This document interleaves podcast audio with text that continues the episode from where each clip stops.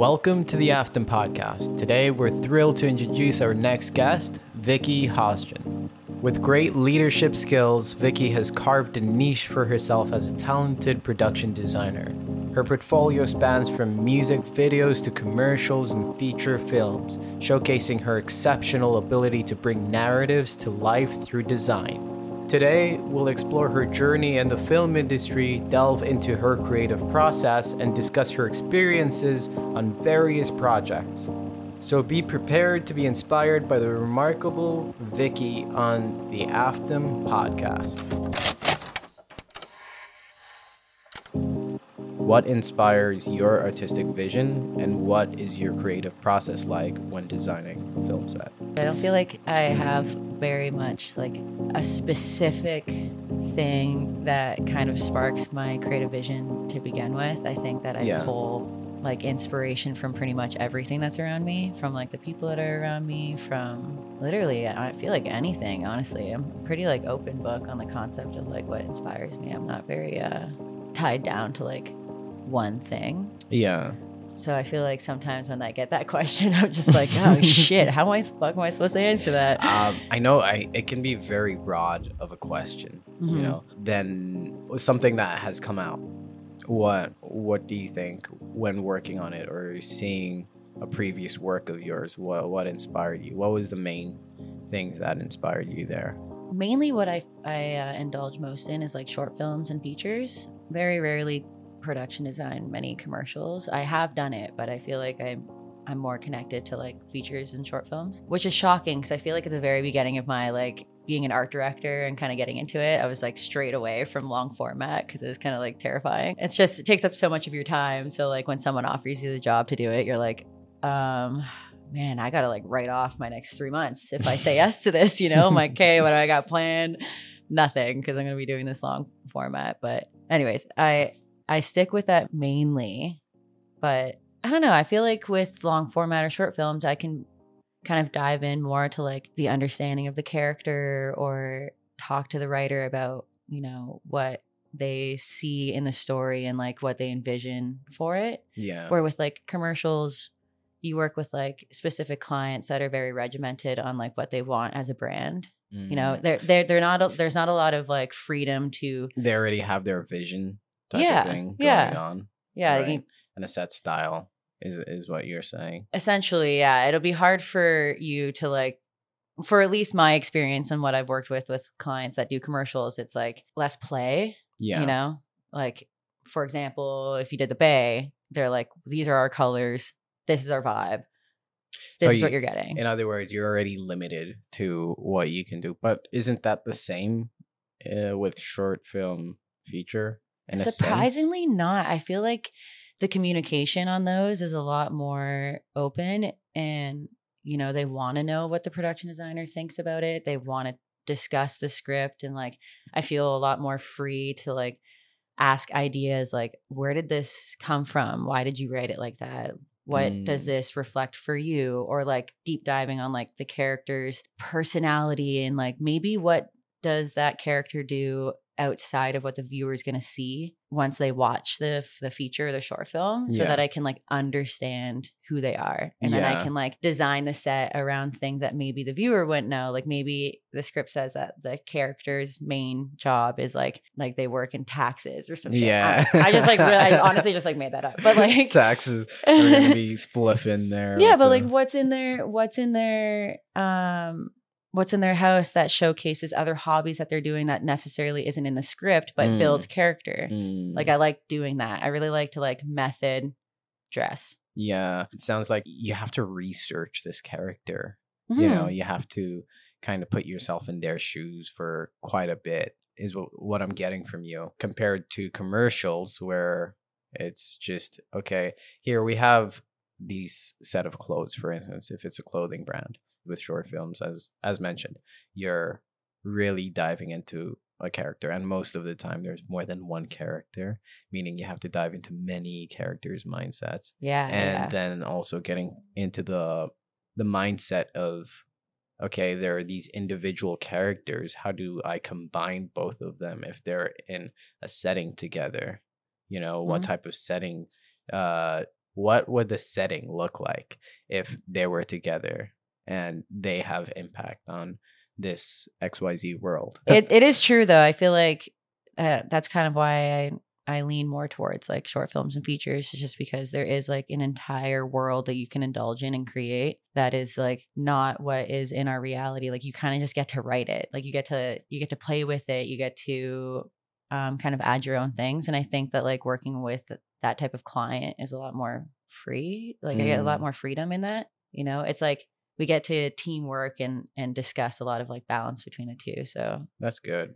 That's really good. I guess I, I strayed away a little bit from the main question, but I think with the designing of a set, I like to basically like method dress. Like if I go to location scouts and stuff, like I want to sit in the location for like 25 minutes by myself, 30 minutes by myself, and just like really take in what I Mm. think this character is going to think on a day to day, what they're going to do, how do they place a cup, how they interact with their space, so that I can Yeah. understand, you know, where they would put the TV, where they would put certain things that they do on daily. Because I think we don't necessarily realize it when we're watching the movie how much the background and stuff like affects our feeling towards it. So I think that I like to really try to think about what that person would be like. like the notion of you sitting there and trying to understand this character, trying to understand, as you said, like how a cup is placed, you know, that makes me wonder okay, if it's just how a cup is placed, then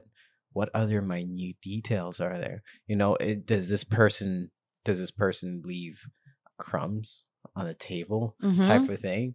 You know, what color is the room? What what are some small micro things you change in the setting and what are some macro things that you change depending on the character? Can you can you give me I think that it's so it's crazy. It's so dependent again on like what job I'm working on at that time. I think the thing that I continuously learn in film is that when I learn something on one set, it's not something that I'm ever going to do again on like the next set because each story's different. Like cer- you know, there's a general aspect that carries over like communicating or like understanding the client, like things like that. But if I were to because uh, every character is different in other words, right? yeah, yeah. So it's like I consistently have to challenge myself to think differently Mm, every single time. Maybe the last character really cared about lighting, yeah, like in a in a way that like you know they use overhead lighting, yeah, where like maybe the next character only uses lamps. And like I know that's a weird thing to say, but No, it but actually changes the concept of how that person walks through life because you know, I don't know, I just think about it more as like who was this person when they were growing up? What kind of Mm. person are they? Like I know how I am. I know how my best friend lives. So we both live differently and I like to understand that in characters. It's just like.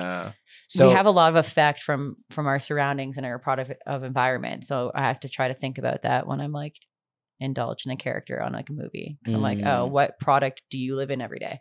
So, in other words, what inspires you is your curiosity of what other people are like, in a sense, Mhm. right? Yeah, yeah, totally. Something that I also learned with like just like being production designer, like I feel like I'm such a baby PD still. And I'm like learning every single day. And then I'll think about the fact that I've production designed X amount of things so far, but yet I'll still be like, no, no, no, I'm still learning. But it's just because every single thing I do is completely different than before. Mm. It doesn't so I'm like constantly learning a new thing. Mm, But one thing that I like really love is I have to understand lighting and I have to understand camera and I have to understand the different departments because what like for wardrobe for instance, what the character is wearing like color theory, that matters to me because then I want to help balance that in the room and like what am I going to buy? What am I going to purchase for this character that's living there to make the viewer feel a certain way because color theory is really important and like Yeah. makes you, you know, gives you a specific emotion, but so does lighting. yes. So then talking to lighting about how they're going to light the space so that I can understand the mood they're going for then also changes the cup that they, the character is using and then then talking to camera about like the shots they're doing. It's like oh it, what kind of is it a moody shot? Is it high? Is it low? Is it close to the face? Is it wide? Like i'm still learning all of that and i So think it's you're re- important. you're really working with camera department. Are you working around them or are you chiming in and working with them, or do they work around you? Mm, I think again, it's like It depends. it de- it depends because Yeah. some things are you know I like that there's not only one answer. I know Plus, yeah it's it's it's crazy like i said it's it's so dependent on the job so it's so different i think sometimes if it's a smaller crew the collaboration's a lot more easier because there's less of you so you have more time to talk and you have more time to be part of calls it also depends on like when they hire you how much time before the shoot like is it fast or are we feeling rushed Yeah. because like time management's also like such a major thing Yeah. that can affect creativity and the process of what you can and cannot do Mm, budget's also kind of a huge thing that stunts creative growth. Yeah. Not all the time. It's kind of a challenge that I like about low budget things is that uh I have to figure out a way to Yeah. get my creative process across with very little money. and then when you work on something big later on, you could be like, "Oof, what a budget!" You're like, this is crazy. I don't even need any of this. I pretty much can make whatever. you were talking about and understanding other departments. So you work key on key with the lighting department. What other departments do you work with? Well, I think it's it's not necessarily like something that happens every time. I don't have like a lot of control over how lighting is. It's just like nice that some things that you work on, you can have that discussion. Yeah. You know, like when you go to scouts and stuff and you're with all the department heads, like they're going to ask you like, "Oh, okay, like this is kind of how I see lighting is going to go down. Like art, what do you plan on having in this space?" So Mhm. it becomes more of like a collaboration conversation I see. you know Yeah. but it really depends at the end of the day what client's going to want too so Mhm. if they're like i don't like that lighting you can make the argument but the client's still to probably like overrule what they want you know what i'm saying But it's less likely they do that unless it's a commercial. yeah but you know it's like it's like so dependent i feel like some people have worked on commercials where they the you know the pd has a say on some things i think this is just more so like in my experience so far with the Yeah. commercials i've worked on it has been very like regimented and there's less like yo i think this would look cool Oh, conversations it's more like no this is what we want and you're like all right I mean, that's what hey, not TD wants, man. Like, you think TD will be like, yeah, have some like flowers bursting up in the air and Mhm. have a giant, um, what's that float balloon called? A blimp? a blimp yeah just coming crashing down into the and onto the set. and they're like no no no no no no we actually just want a guy in a cubicle keep it simple. keep it simple with Oh, a oh, book Don't forget the bridge, the shot of the The bridge. bridge, yeah. and some guy from fucking like HGTV just Right. chilling in there. like buy a house and you're like, all right. so with production designing, you most likely have a few people under your belt. Uh, what's the hierarchy in like from production designer to say props master and whatnot? What's it like on short films? Again, I feel like, you know, with the jobs that I've done so far, like the features and short films I've done so far, I'm not at a point where I need like 10 employees. Mm, You know what I mean? Like I'm Mhm. still like taking on like those early easy not easier jobs just low budget ones like I, I feel like i'm still in that i'm not taking on like a 50k job yet or something it's like i haven't gotten to that point in my career It's gonna happen. I, yeah you know i You're hope not so. new to it anymore. yeah i know one day i'm just gonna get the offer and be like oh my god this is kind of crazy um so i think it i don't know i don't really necessarily look at it in a hierarchy way Mhm. i like to just kind of hire a team and create a space where we all feel like collaborative and we can all talk Mm. and discuss and it also it just depends like what that person wants to learn yeah. and like where they want to go you know i'm not going to make someone a buyer if they don't give a shit about buying like i'm going to hire someone that's like oh i want to do that. That's been i've been waiting to do that. I'm like Yeah. okay perfect. Yeah. and then i think it also depends on like the the job and like the heaviness to it. If i have that time that i can hire someone that's still learning that i can be able to like support them in their Yeah. in their growth and have the time to then i will. But if there's if i'm on a job that's like pretty strapped i need someone that's like that knows their that knows their shit. Because Yeah. like i won't i'll drown. I won't have time to like help you. You know what i mean? I'm gonna be like this is just so stressful. Yeah, is it like what you're working on right now uh with Jack? hmm Are you pretty much like, okay, I need to hire the people that I know? Um, no, because it because it's a short film. It's only me. I'm all art. Ooh. Yeah.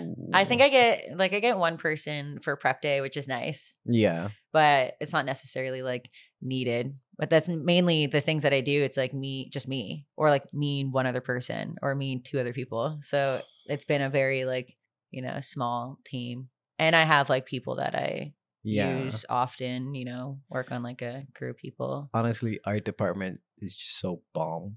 Just because, like, when you're saying that, I'm all I'm already in my head being like, "Yo, this person, like, she doesn't have a lot of arguments with people." And it's like, you know how certain people can bicker. Like when you have a big team and everybody has these roles, um, they start bickering eventually. hmm S and not necessarily out of spite per se, but just because they all have like different ways of oh, I want this in- Operating, Yeah. I want to operate this in this way, and the other one is I want it in this way. Whereas with you, you're like, okay, like I'm here, I'm the one. Like, let me do it how I want to do it. Like, I'll inquire from these other guys here, this, these other departments, but for the most part, like Yeah, I'm not running a team. yeah you're like, not running a team you're not you're not trying to make anybody happy mhm. but well yourself and and the client yeah but i'm not like trying i'm not like babysitting but like not that you necessarily are babysitting but um shockingly enough i come from like a very strong management background like pre me coming into film. Yes. You know I, I did like heavy mentoring. I went to like classes to learn yeah how to be a manager so i feel like i've i have a lot of like understanding on how to Mm. like manage people properly but then there's this notion that okay in, in order you you need an art degree in order to do anything that's art related and whatnot Mhm. right but from your standpoint of actually doing something else that would help you in a leadership position i feel like that is much more necessary if you if you want to grow it's great to have leadership skills more Yeah. than anything because a, a great artist uh, who graduated from uni or whatever may not make a great leader. A thousand percent yeah yeah i agree with that. Like that's where you get artists shouting at people and like not having like you they start having bad reps just because they they don't have know how to manage. It it is pretty crazy that I feel like they need to teach more like social skills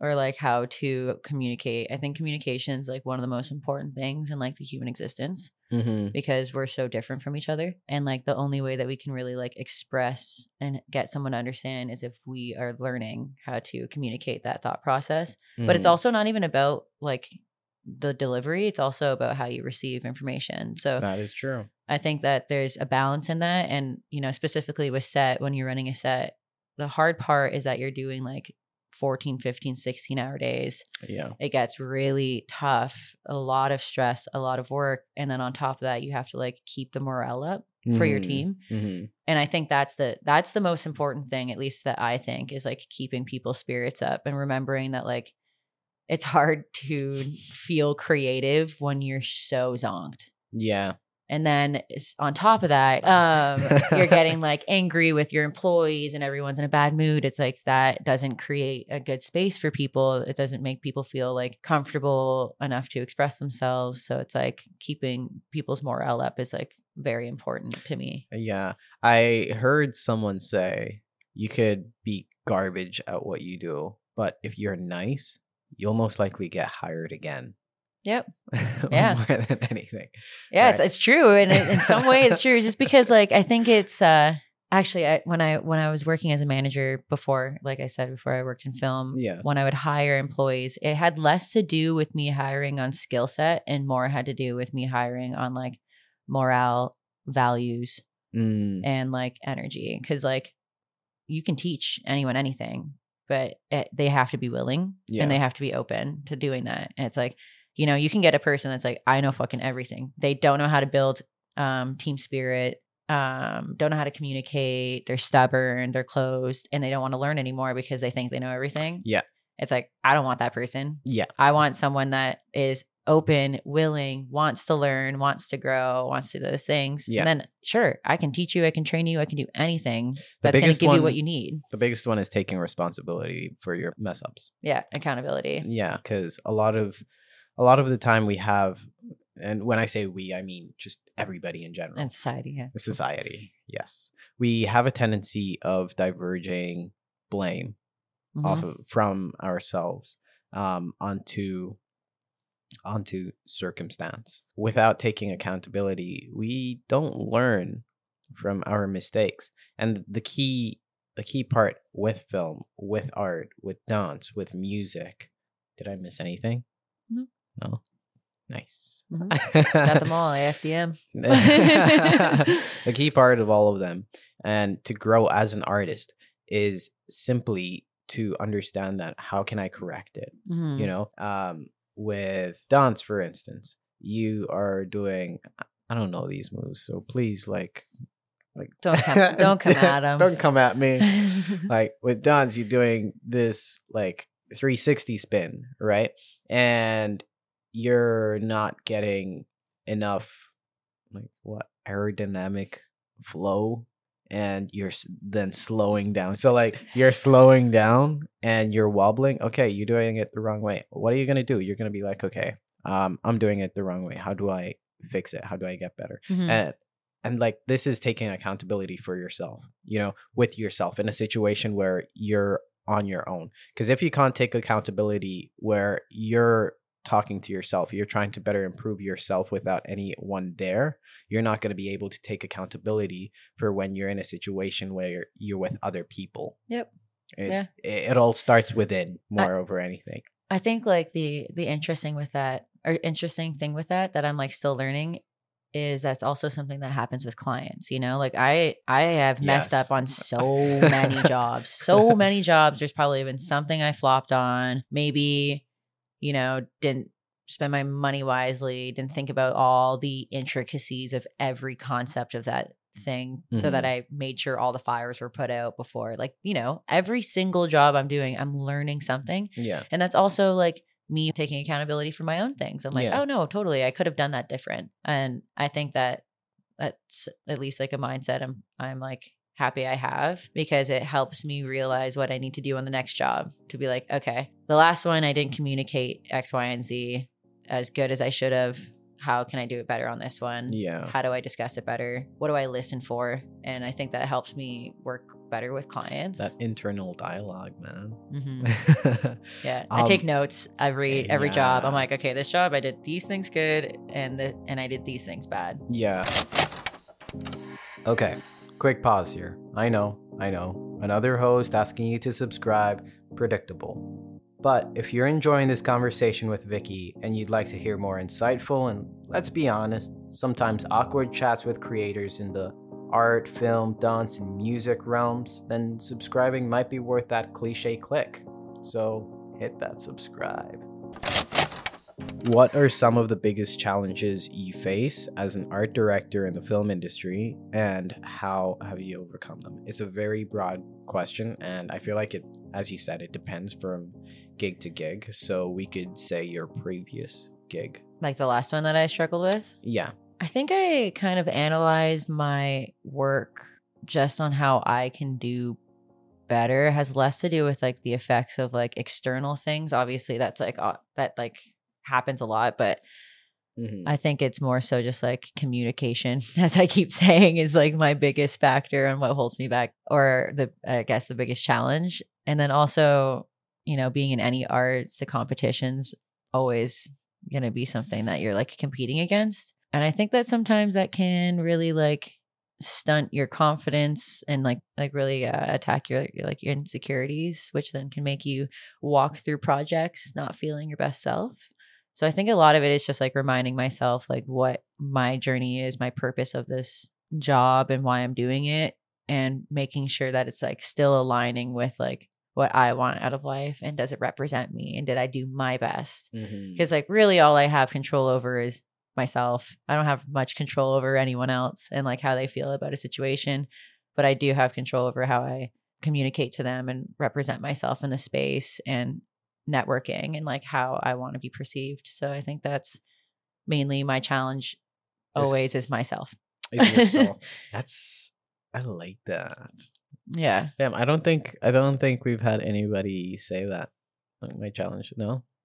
Not at all. I think there's You're a unique one. there's a I, I think that's just like obviously there's other challenges and just the sense of like like I said, long hours, working on a team and all those things, but like it's always gonna start within. It's like how do I handle that situation? How do I want to get through a long day? Am I not having the best mental state that day? How am I going to overcome that so that I can keep the morale up, so I can still represent myself properly? Like those are things that I think about mainly. yeah. Yeah, I, I definitely agree with you. Attitude is everything. I I feel like, as mentioned before, when you're in a lower position, you don't necessarily have to like. Yes, you worry about communication, but you don't necessarily have to worry about it as much. Yeah, it doesn't as- hinder you as much as like someone that's in like um the higher po- role. Yeah, where okay, it's your job to communicate um the the theme that's Mhm. going on. It's your job to communicate with other departments. So the moment you mess that up is the moment the the set starts becoming a little rotten. Yeah, right? yeah. So I think too, like some other challenges, like I think my whole life or like the two careers that I've had so far, because my last job, like I was with them for 10 years. I've worked in very like male dominated industries. mm, And, you know, I'm not really like wanting to always lean on that being a challenge because I like to try to think well, it is a challenge though. It is, it is. But I, I try to look at it more as just like a, a, it's something that can happen, but it's not like my main Mm, thing that hinders me. But you know, when I worked in the skate industry, it was the exact same thing. It was very male dominated, and I I still feel it in this industry with, with like certain microaggressions or just certain conversations that are had, like maybe not being heard or being spoken over. It's like little things. It's not so much like you are a girl, so no. It's like not like that, you know. It's just like it happens very subtly, and like sometimes I can be um, honestly thank you for explaining this to me because like i i hear this but i like i never really get the explanation so i never really fully understand like i understand that it's a male dominated environment but then like most of the time when someone tells me that when a lady tells me that like that's where it stops so you actually coming in and explaining it to me a little more and going that extra going step in depth. m- yeah it, it really helps me understand so please carry on sorry for No, no, no, that's okay. It's like, you know, I I like talking about this stuff just because again, it's just like the human condition, this how society is. Like it, it, it is just things that are inherent in our brain. We just need to consistently look at it as a way that we can like change and make sure that we're making the state like the space safe for everyone Mhm. to discuss and talk about their ideas and such. So sometimes I find that that's like a, um, a difficulty in my role, more so just like when talking to, like, I guess, like certain examples, like if I'm talking to a client and I'm like, oh, yeah, this is like a really cool idea. And then they don't really listen to it, but then they, there's a male partner that says the exact same idea as me. And then they're like, yo, bro, that's sick. I'm like, ugh, I just said that. Like, I literally just said that. I've been saying that for freaking three days. How have you not understood that yet? So it's it's just like very subtle things that I can feel, but at the same time, like there's so many sweet, amazing, strong women doing crazy stuff in the field right now, and like Mhm. s- such strong women production designers. Like I work with a lot of women, honestly, so it's like really nice in that way. Um, that's why I was like, it's it, you know, it is a male dominated industry, but I'm trying to like view it with a different perspective yes because I think if I view it with a different perspective, it helps me approach it in a way that's like understanding versus it being more like me being like judgy and only looking at it from like Yeah. that. You know what I'm saying? Like, yeah, because it's not necessarily their fault either. It's just the way that life is right now. And it's The- like, yeah. I don't want to look at it like he said, she said, or like this is a fault. It's like, okay, there's room for opportunity. yeah And I also have to represent myself in the best way. So how do I do that? yeah it sounds like you've analyzed it as okay the current is going west like i understand it's going west i'm not necessarily like and and i understand that okay fighting the current yes that's possible but i'm going to somewhat go well north Mm-hmm. where you're not necessarily fighting the current, but at the same time, you're like going with it. I'm going with it, but I'm You you know, know? I'm switching the direction So, just a wee yeah.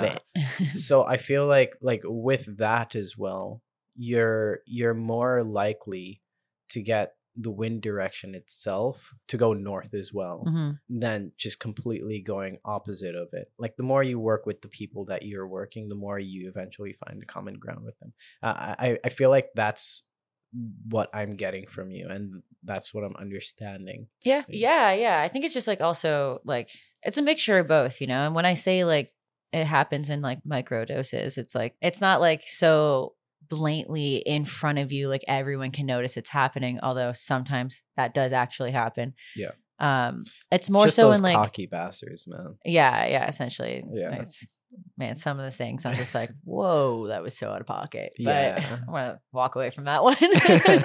um I, it's more so just like in little things like uh you know if i'm working on something i'm doing a build because i really like want to work on like carpentry and stuff like building sets. I, I like learning that. There's a bunch of people in the room. It could just be me and like a bunch of other guys but if i'm like oh i'm ready to do this Mhm. no a guy will just come in and be like yo no it's fine. I'm gonna do it. Don't worry about it. It's like i can do it. Like Yeah. i can do it. You don't need to like baby me through this. I know how to use a drill. Yeah. you know? It's like little things like that. I know that sounds like that's just a small example but um yeah it's just like tiny little microaggressions i try not to like get under my skin but i know it's just coming from like a specific viewpoint so i'm just Mm. like okay this is happening it's fine the only way i can really like overcome this is like with patience and making sure that i'm like being confident within my role and being like no it's fine i can do this and then like Yeah. showing it in action that i can do it Yeah.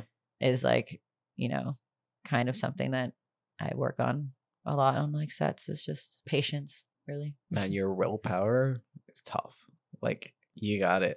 Hmm honestly like that's crazy. You mentioned earlier that you sometimes can get a sense that there's competition and like with competition and someone else making ground you have these in- insecurities Mhm. right? By that competition do you mean like your fellow peers or sorry peers? That's school term Peers, your fellow peers? I don't know, I like it. Let's use it. Let's use it. Yeah. Okay. Uh, do you mean like by your fellow peers or just by other people that are in the field? all the Like, above All, all the above yeah i think it's like you know because it is i think with any arts you compare a lot Mhm. you know you're comparing yourself to people that you are with all the time you're comparing yourself to people you've never worked with before like other production designers that you know their name you've never worked with but like you know they've made a name for themselves you like look at their work and you're like damn man that's crazy good. I don't know if i can do that. I don't know if i can do that. So you know it's like constantly challenging that thought process of like um fear. Like Mhm. as soon as you get a job you're like man i don't know like what why did i get this why didn't someone else get it that's better than me there's definitely someone else say that's better than me they can do it better than me so it's Yeah. like constantly having that in the back of your head like that's what i'm trying to like diminish and fight because do you think that's ever gonna go away? Because that's a human. no i don't think it'll ever go away it's also the it's also the emotion that gives you the fight Yes. you know like that's the thing where you're like no no i can do this so like you want to have that like if i didn't have that then i'd just be a cocky mean yeah like Yeah. mean person Yeah. who just thinks that i'm too good for anybody it's like that's not that's not it i and think once you I'm, start thinking that way, you're done learning.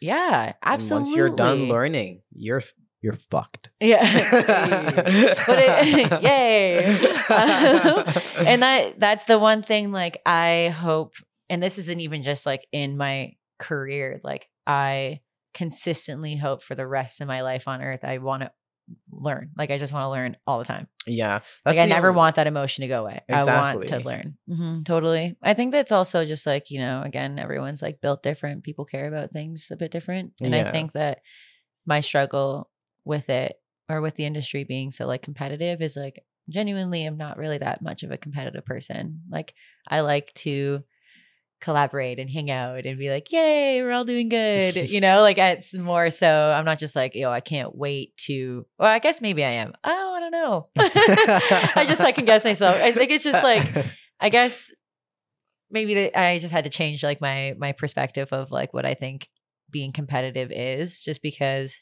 you know what inspires me a lot in life is my closest friends and seeing how they relate to their art and Mm. seeing how you know i know the the the depths of them because i've known them for so long and then when they start to put art out i can see what it's matched to do you know what i mean like Yeah. i can i if my friend writes a song i can understand the inc- intricacies of that song and why it Mm. represents to them and like why they made it in the first place and i think that that's really like beautiful but then that also inspires the frick out of me. And i'm It's like yo i can't to. wait to do that. Like i want to also do that. So it's like is that competition? I don't know. It's not competitive. It's just it drives me It's to want to do motivation. yeah motivation. Yeah. okay yeah maybe i was just confused. I was just confused there for a second. But like it inspires me. It makes me want to be better. But it doesn't make me want to be better than them in that way. I just want to Yeah. be better with them like i want to be like yo that's so cool like you did that look what i can do and it's like yeah. that kind of space where sometimes I think that in film,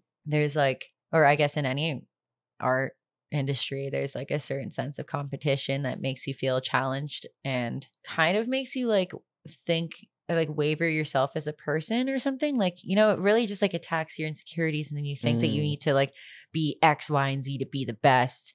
So then you start you start like losing yourself and what you bring to the table and start fitting into like a certain box. Yeah. Do you know what I'm saying? Yeah, I know exactly and it's like- you're saying. I that's the thing that I I challenged myself with where I'm like, I don't want to be in that box. I just want Yeah. like I'm just here to like have fun, create a cool set, keep doing it, and and it's for me. You know, it's just like I learn, I'm doing it for me, and that's cool, that's fun, and we get to share together. Like I'm not trying to like, you know, get on this like hierarchy thing where I'm like, you stay down there and I'm up here now. It's like I don't care about any of that. It's like, why don't we just grow together? Let's talk together.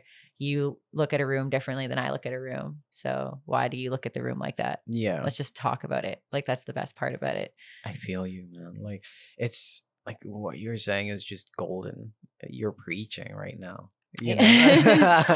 It's just like yeah, it's just sharing. You know, it's I I remember when I when I was originally coming into this podcast or like the interview, I was like so nervous. yeah. Still a little nervous. You're fine. You're doing But- great. thank you. Like, Um, but I was like thinking about it. I was like, oh man, like what kind of questions, like what are my answers going to be? Because I feel like a lot of the things that inspire me is like just the inc- intricacies of like the human mind mhm. and like how we're how we're different. It has less to do with like this artist inspires me because of X, Y, and Z. It's like I do have that, but the thing that trumps it the most is just like how we interact with how all humans interact with space yeah. and just like seeing how things affect us. You know, like this plant makes me feel a certain way, it makes you feel a certain way, it makes you feel a certain way. We all interact with an object, and sure, there's crossover in some way, but there's so much more to it than just that. You know, I also just look at this plant, I love it, but it's also because when I lived with all my best friends, we had the same plant. blah, blah, blah. you see, you know what I mean? I can like, yeah. it's like it's really connects to a specific memory Yeah. and like you also look at that memory. Er, there's a con- connection of memory It for reminds you. me of Zambia. Yeah, you know, see, it's Yeah. like two different things, but we feel the same about it. But it's like, but why? It's like, oh, because there's a memory that you have in your head that I'll never be able to see, Yeah. but it's there. yeah. And that's freaking cool. and then you put that into like art and like, I don't know, art's just like endless amount of experience, yeah. human experience. um you were talking about comparing oneself i i find that yes it, it's very it's a big thing and it, with film especially like Mm. we're always trying to compare ourselves to the other person who is working on the other set down the road you know but in the sense the, the moment you start comparing yourselves to to others is the moment you stop losing the will to create for yourself. Mm-hmm. and when as you said once you start when once you stop losing the will to create for yourself you fall under this box you fall into this box. And once you fall into this box then you're kind of trapped and you your voice kind of gets lost Yes. in the midst of everything i am the exact same way when you were telling me that we grow together that's something that's what i say to every artist that i meet because i want to grow together with them mm-hmm. you know no matter if they're Like I don't want to have friends um in which they're like, "Oh, like I passed you," or like, "Bro, why are you growing alone? I'm jealous of you." Mhm. You know? And like You know? also we all get things at different times in our lives, you know, like you and it, you know, like I'm, I'm speaking about it so like like I'm speaking about it like this, but at the same time like I have been consumed by that like negative um thought process before. Like, you know, I used to live in a lot of like jealousy and and like anger and uh, and like being upset with like me not being able to create things, but then I just started to realize that like I'm angry that I'm not creating, but this emotion that I'm sitting in isn't the emotion to create with to begin with. You know what I'm Mm. saying? It's like I'm not coming at this with the right mindset anymore.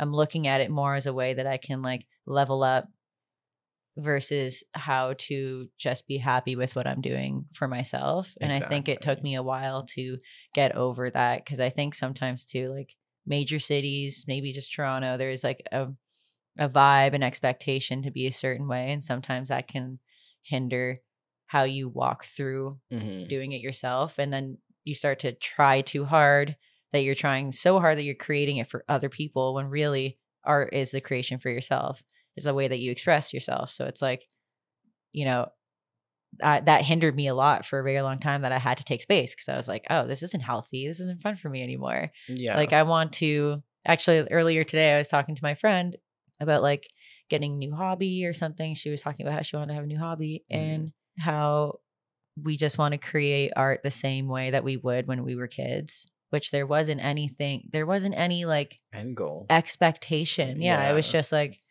I'm just putting a pencil to a paper and it's probably going to be the ugliest thing ever. but it's like so fun. It doesn't matter. There isn't like great well for me. The, see this is the thing. It's like how I see it. There isn't like excellent like you can't grade art in that way. Yeah. You know what I mean? You can't like I guess you can. I don't know. It's like obviously you, But you are you- so much better than you were before because you've been though, practicing it. Like a, a child's imagination is crazy. Mm-hmm. though. Like, yeah, they might not like I my brother sent me drawings of what he did. He sent me a dragon. Um Love that. I love yeah, I know. I know. He sent me a dragon. I forget what else he sent me, but he sent me some other things.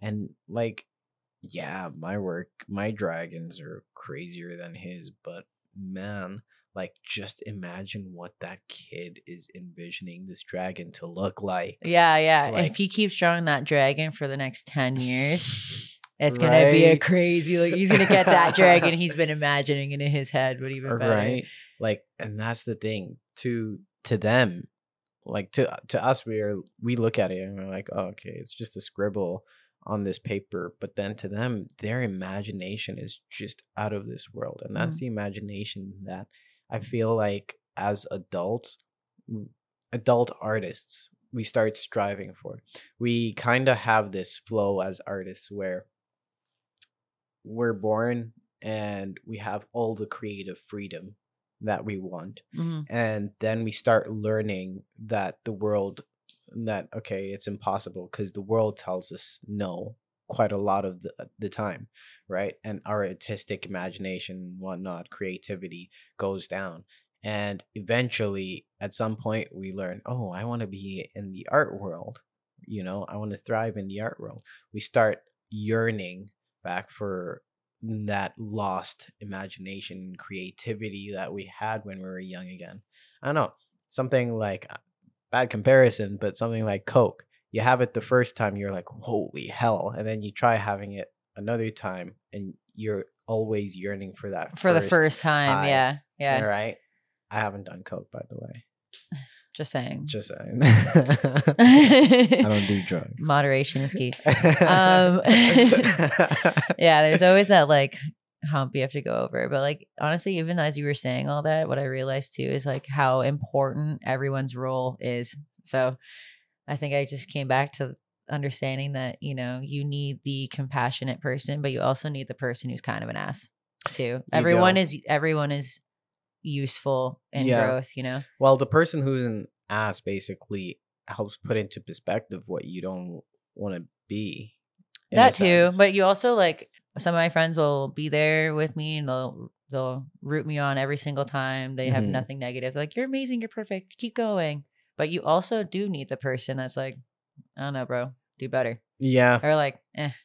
You need Yeah. the eh guy. Cause then you're like, Yeah. what? What do you mean? And then you want to do better. It's like everyone has such a monumental role in the experience. So it's Yeah. like, ah, I can't even be mad at you because you also either teach me things I don't want to be or push me to be better. hmm So it's like, Always great having a person who can just tell you that, no, I, I think you can do better. mhm, You mhm. know, because most of the time, just society itself, we try to avoid confrontation yeah, more time. than more than anything, and like with avoiding that and like having people close to us, we feel the need to please them, or rather not make them upset because we have a fear of losing them.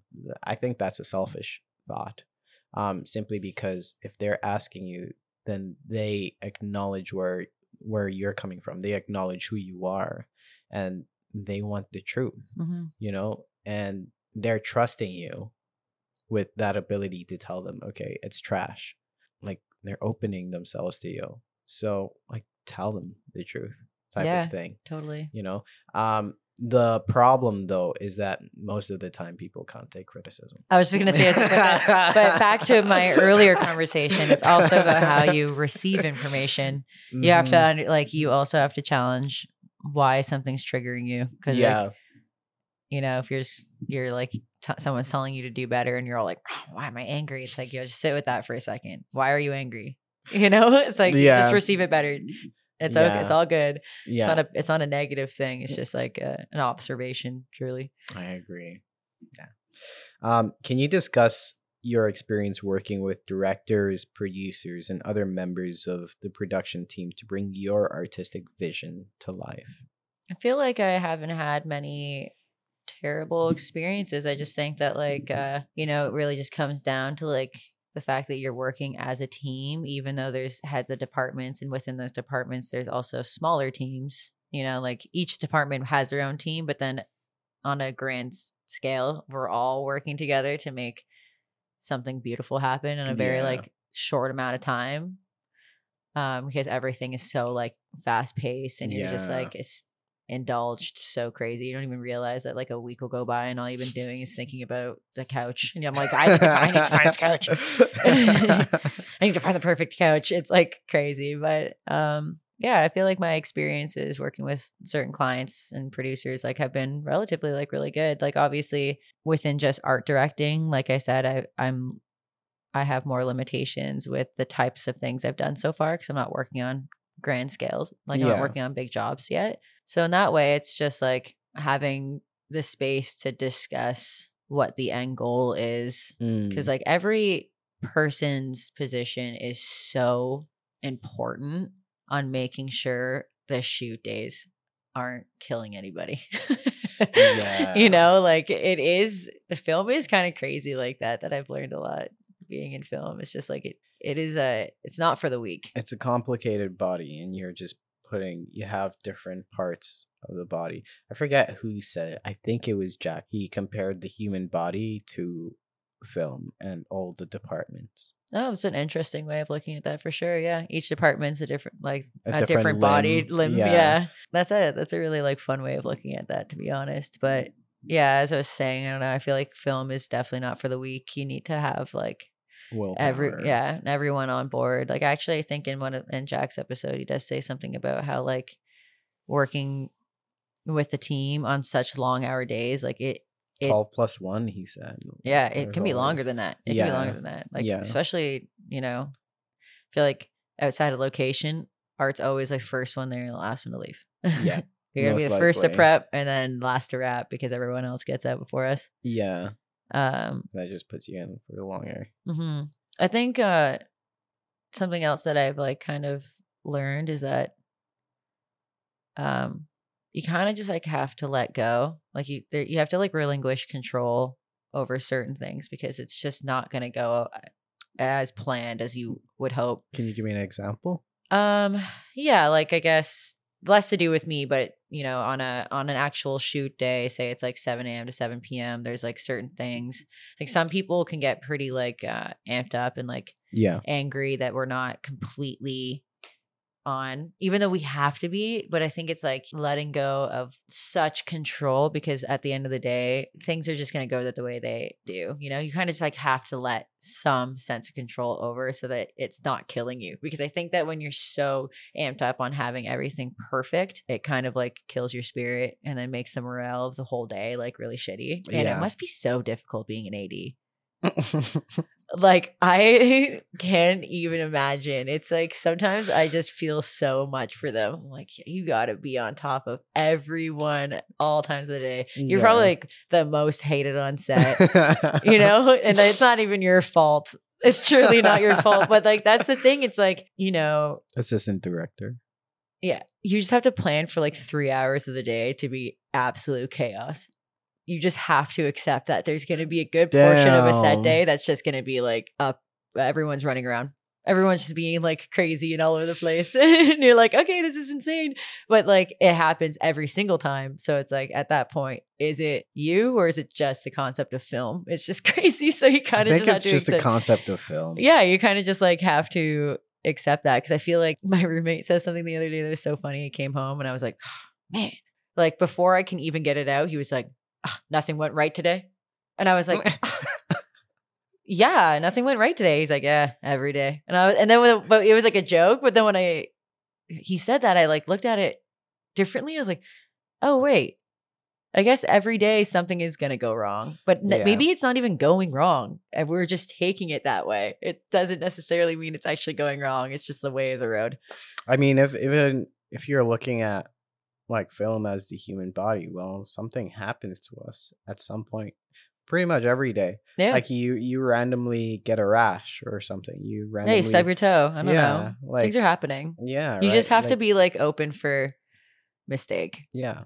Sore tummy comes up. Like, Mhm. that's a mistake, or And that's and a body mistake. and like working around the mistake that happens, but like realizing like I guess that's what I meant by like relinquishing control. It's just like, okay, Yeah. there a mistake could happen or something's gonna hinder the day, put it set us back. Mm. What's a quick solution to still like come across and like do get that project done the way we need to? And I think like all the departments really need to like be on that to help Mm, smooth the process. mm. It's like sometimes, you know, you can be on set and you'll get like some people who get pretty angry about stuff. I'm like, that anger is not going to be the solution. I'm going to be honest with you. That's actually making everyone else hate being here. what's your entire process working with a client from the moment they start telling you their vision to you going back and forth and whatnot to you having set ready Usually I'll get a text at some point in the day, whether it's like 2 p.m. or 8 p.m. And I'll be like, hey, hey hey, you free? Like a month from now to PD this job? And I'm like, wow, that's crazy. Like it's so it's so weird that you just be like sitting and eating dinner and out of nowhere I'm like doing a movie in a month. it's not it's not like uh yeah i guess that's just the thing with freelance i'm still trying to get used to it's just Yeah. like random um anyways then you just like have a few calls with the the client. They kind of discuss what they like i guess i'll just pick one thing like a short film. They'll Yeah. they'll send you the script you read the script um, and then you kind of have a call about it sometimes just one-on-one and then you'll have a call with like other heads of department. Again it also depends on the client and how they like to run the show. They'll talk to you about your wage and then your budget. Sometimes it depends too because either labor and art will be separate okay and then sometimes other clients will give you labor and art together do you prefer it separate i prefer it separate Okay. but um again it depends it, that's what i mean it's, it's so different yeah per client, but like you know, sometimes they'll be like, "Hey, this is like a five thousand dollar job. That's your wage and art budget included." So it's like kind of on me to figure out what labor I'm going to be paying my people and myself, and Oh. then what goes towards art budget, which is a little crazy. then i see why you're like okay i want it separate yeah, but that that can just you be like a prefer it separate yeah, because they'll be like, "Hey, this is your wage. yeah You also get one or two people. You get an art director or set dresser. Some people actually like write it out. They're like, "This is your wage. This is your art director wage, and this is your set dressing wage. This is what we can offer you." Um, and then you can banter back and forth on, you know, if that's enough or if it's Mhm. not. you know, it's also on you to decide if that wage is good enough Mhm. and you want to accept it for how big the job is. Um, and then like kind of once you go into that, then you talk about budget. And like that's the that's the thing that I also have been like learning a lot of is like I think when I first did my couple of jobs, um, I would get kind of like emotional in my head about the budget and what to offer. I wouldn't say no. I'd be like, I don't want to say no to you. Like this is your dream. This is what you want to do. So I'm gonna try to make a hundred dollars work. Yeah. Not actually, but you know, I would yeah. when in reality the purpose of like my one of my main purposes is to discuss like what they can get with their budget and what I can do to still create the idea they have. So that would kind of be like another conversation that's had with the client just like this is my budget. Yeah. You know, sometimes it, you can also tell when a client understands art department or when they've worked with art or worked in art cuz like How, how's that? cuz a they'll either say it Mhm. or or you can tell based off like how realistic of a thing they're asking you to do. Oh, because like sometimes you'll get a client they'll be like two Yeah. days we want you to build a helicopter. I know it should be really easy don't even worry about it just build a helicopter it needs to work. You're an electrician right? You should totally make it. You can do that. Anyways but we only have a thousand dollars including your labor. And you're like i can't make a freaking helicopter in two days it's kind of crazy. Yep. but again that's on me to you know be realistic with them and be like that's completely Unreasonable. unreasonable. You can't do that. So that's another thing I guess like I get challenged with is just remembering to like stay stand my ground and be confident with what I know.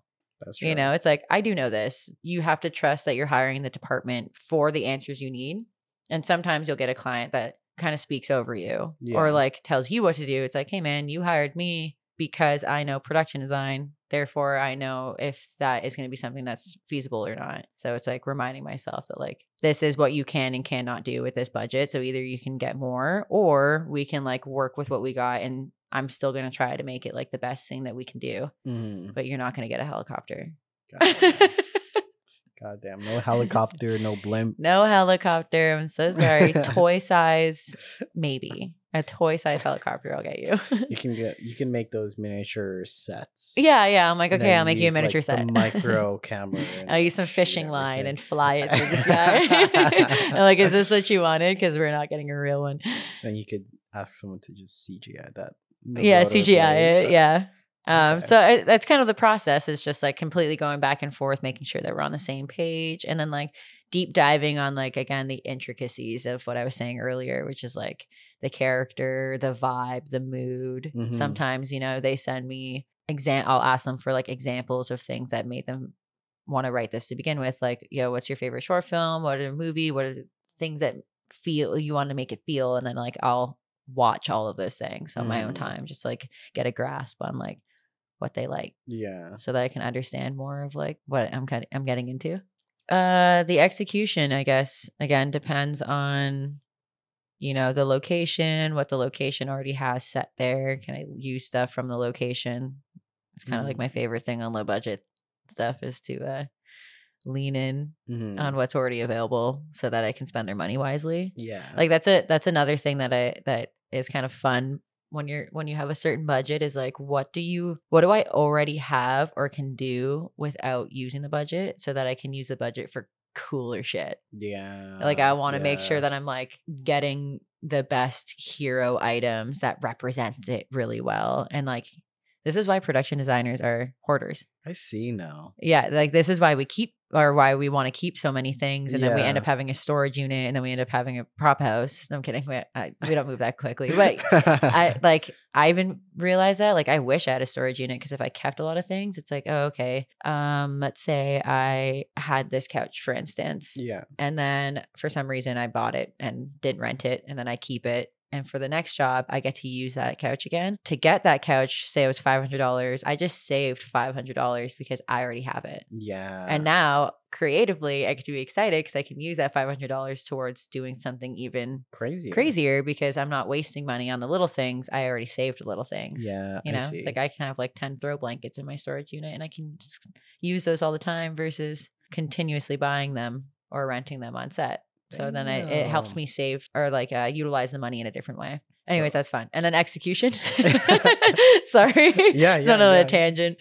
um yeah and then execution is just like depending on the heaviness of the job how early do i need a vehicle when do i need the cube i have to like think about Mm. that kind of stuff like you know some jobs are unique so they'll like want unique things that stuff takes time to find so it's just like about understanding the timeline you have to get all that stuff done and then just like talking to the producers and the clients about like what i need and making sure that they can meet me with that and if Mhm. not then we have to discuss other alternatives to Dun, get them done, what they want yeah Yeah. I'm like, that's not realistic. It's also oddly enough, the things that you think would be the easiest to find always end up being The hardest. the hardest thing Yeah. to find. Give me an example. A white couch. I had a struggle for some reason. I went to like nine prop houses Really? and like all the, you know, I they either could see. I could see that being hard to find though. and like a, le- a white leather couch, two seater, love seat. Like it was, I can't remember the job it was on, but I was astonished for how long it took me to find a good white leather couch that wasn't ripped, wasn't gross, and IKEA, and man. within yeah, but then also within budget. yeah, Like okay. that's another thing, you know. It's like Yeah. obviously if I had the budget, I'd probably just buy like a three thousand dollar white leather couch. But oddly enough, it it's like oh okay, this is the thing that's gonna hold me back the most. It's crazy. wow. Yeah, Okay. it's uh, I gotta crazy. keep that one in mind. What led to you becoming an art director? you know, we I guess we all have like unique experiences into getting into something that we do, but um I was working at another job before, like I said earlier in the pod, but I was with them for like 10 years. And then like it was peak COVID, I got a concussion. And so I was off work for like three or four months and I had a lot to think about. I already at that point was like wanting to leave what I was doing. And I was living with like four or five people at the time who are like my really good friends I still work with pretty steady. But he's like, Oh, yo, I know you want to leave your job. Like, I can get you a few gigs here and there until you find your next thing that you want to do. And I was like, Yeah, whatever. I'm down. I just want to quit my job. I've been with them for 10 years. I'm over it. So um, I went on a few sets blindly. Like, I had no idea what film was like, no idea what anything was like. I truly never thought about it. And then I got obsessed. You got hooked. I got hooked. Yeah. he was like, I'll just do this so that you can figure out your next step. And I was like, lo and behold, my next step was staying. Oh. so, uh, and then like time just kept going, and I was like, oh, now I'm three years in. You know, like the, it's so crazy how stuff like that happens. Like it was just a really big decision, a very big fork in the road. And I decided to jump in. I was like, I don't know what to expect. I don't know how this is going to go. And I did. And then uh, I just started to realize that it was something that I was really into. It just like sparked a lot of things that I already had interest in. And I was like, oh, wow, this is like incredible. I love the freedom. I love the lifestyle. I love the challenge. Mhm. Um, so that's kind of like how I got more into art directing. Yeah. And then um, I realized that it still had pieces of elements that I liked from my old job that I can carry into this one. Management, yeah, yeah, management, but also just like um, I like the creative cultures between like working in film and then like working with like and skating. It just like hmm still had the elements I really liked about it, things that I was passionate about. The Mhm. culture really challenges you to think about so many things. There's so many elements to film that aren't just like watch a movie and now you know everything about film. You know, I can like anything I it teaches you to learn about everything and then anything. everything and anything because it's all relevant when working on a set, which is like really cool. Uh, so that's kind of like how I got into it. With that though, I feel like there's the whole other realm of mental health, which I find if you're being told what to do, yes, there's all like it can be stressful, but then also working for yourself, there's that break of okay, well, since I work for myself, I might not be I could not make rent or Mhm. something like that. And like all, as you said, all of it just leads on to you. You have a lot more thing. things to like think about with that too. Like even when you said like, oh, I can just like not make rent. It's like it's like I feel like when you're working nine to five or you're like working at like a specific place, whatever that may be, like even thinking about your taxes, that's Mhm. something you own now. I'm like, oh right, man. Tax I'm season. I'm like tax season's coming up. All my jobs have been invoiced. That's crazy. Yeah. Like you have to think about putting money aside for taxes, getting an HST, making yourself a business. Like there's so many things that you don't think about because all that stuff was taken care for you at your whole life before that, you know? Yeah. Like my other job did uh, sent me my T4s, took my taxes out, like everything, paycheck every two weeks. Like there's Mm. certain things that were like the comfort. And then as soon as you go into like freelance, you're like, all that comfortability is gone. And I got to figure it out myself. And it's so great. It's so great and liberating, but it does cause like so much anxiety and stress when you feel like Yeah. you don't know what to do. So, how do you manage your stress and maintain mental health while working in the fast paced and high pressure environment of the film industry? That's a great question. It's a great you. question. Yeah. I'm happy that you are like asking something about mental health. Yeah, I guess with that it's like, you know, it's something that I'm actually still struggling with. It's it's something that consistently is like at the forefront of my mind because you're being challenged by all your um external issues and then also just like your internal everyone's got like mental health issues, you know, whether that's like anxiety, depression, like whatever the case may be, there's something everyone's battling with, whether you know it or not. So I think it's like a little bit of that mixed with like the the craziness of the industry because you did say in the question like it is very fast paced. Um I think there's different ways that I, I guess I, I go about handling it, whether that be uh you know if i'm on if i'm working on something for three weeks and each one of those days is 16 hours and it's like a drive there drive back that's not even in the 16 hours it's like how do i take 20 minutes of that time to like sit and meditate and not think i think there's like beauty within the mundane and like actually turning your brain off for a minute helps Mhm. especially in the sense of how this industry works you're constantly thinking you have to be on all the time it's not within um like an 8 hour day you're from morning to night you're thinking about the job that you're on Mhm. so like reminding yourself to like take a step back is like really good because it's not just beneficial for you it's beneficial for the job you know Yeah.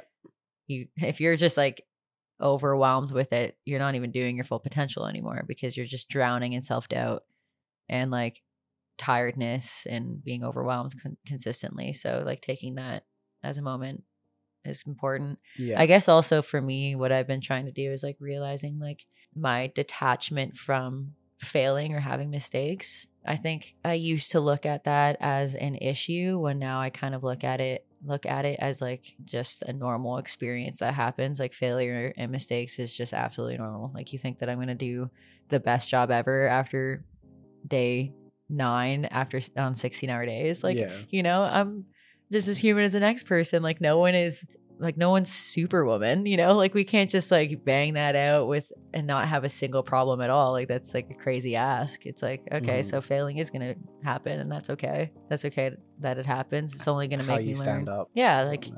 I also just think that like pro- before I used to take it very personally and then it would make all my other insecurities highlighted if something happened and then I would like wallow in self-doubt and not know how to and and spiral and then like not know how to like kind of get out of that. I've really tried to focus on like I said earlier like detaching that from it being my full representation because that's not fully who I am. Like I said, it is just a time in life right now, and that's okay. Mm. Like I look at it as like, you know, if I'm in a slump now and it's been like 3 months of like barely getting work or I'm like failing at something, I'm like that's okay. That is just what's supposed to happen Mm. right now. But like that's the ebb and flow of life. I think there's a lot of beauty and balance and like things can't always just be like amazing and roses. Things Right, things yeah. have to be shit. So it's like when things are shit instead of me being sad they're shit, I just got to be like, "Oh, okay, this this is actually just like important for my growth."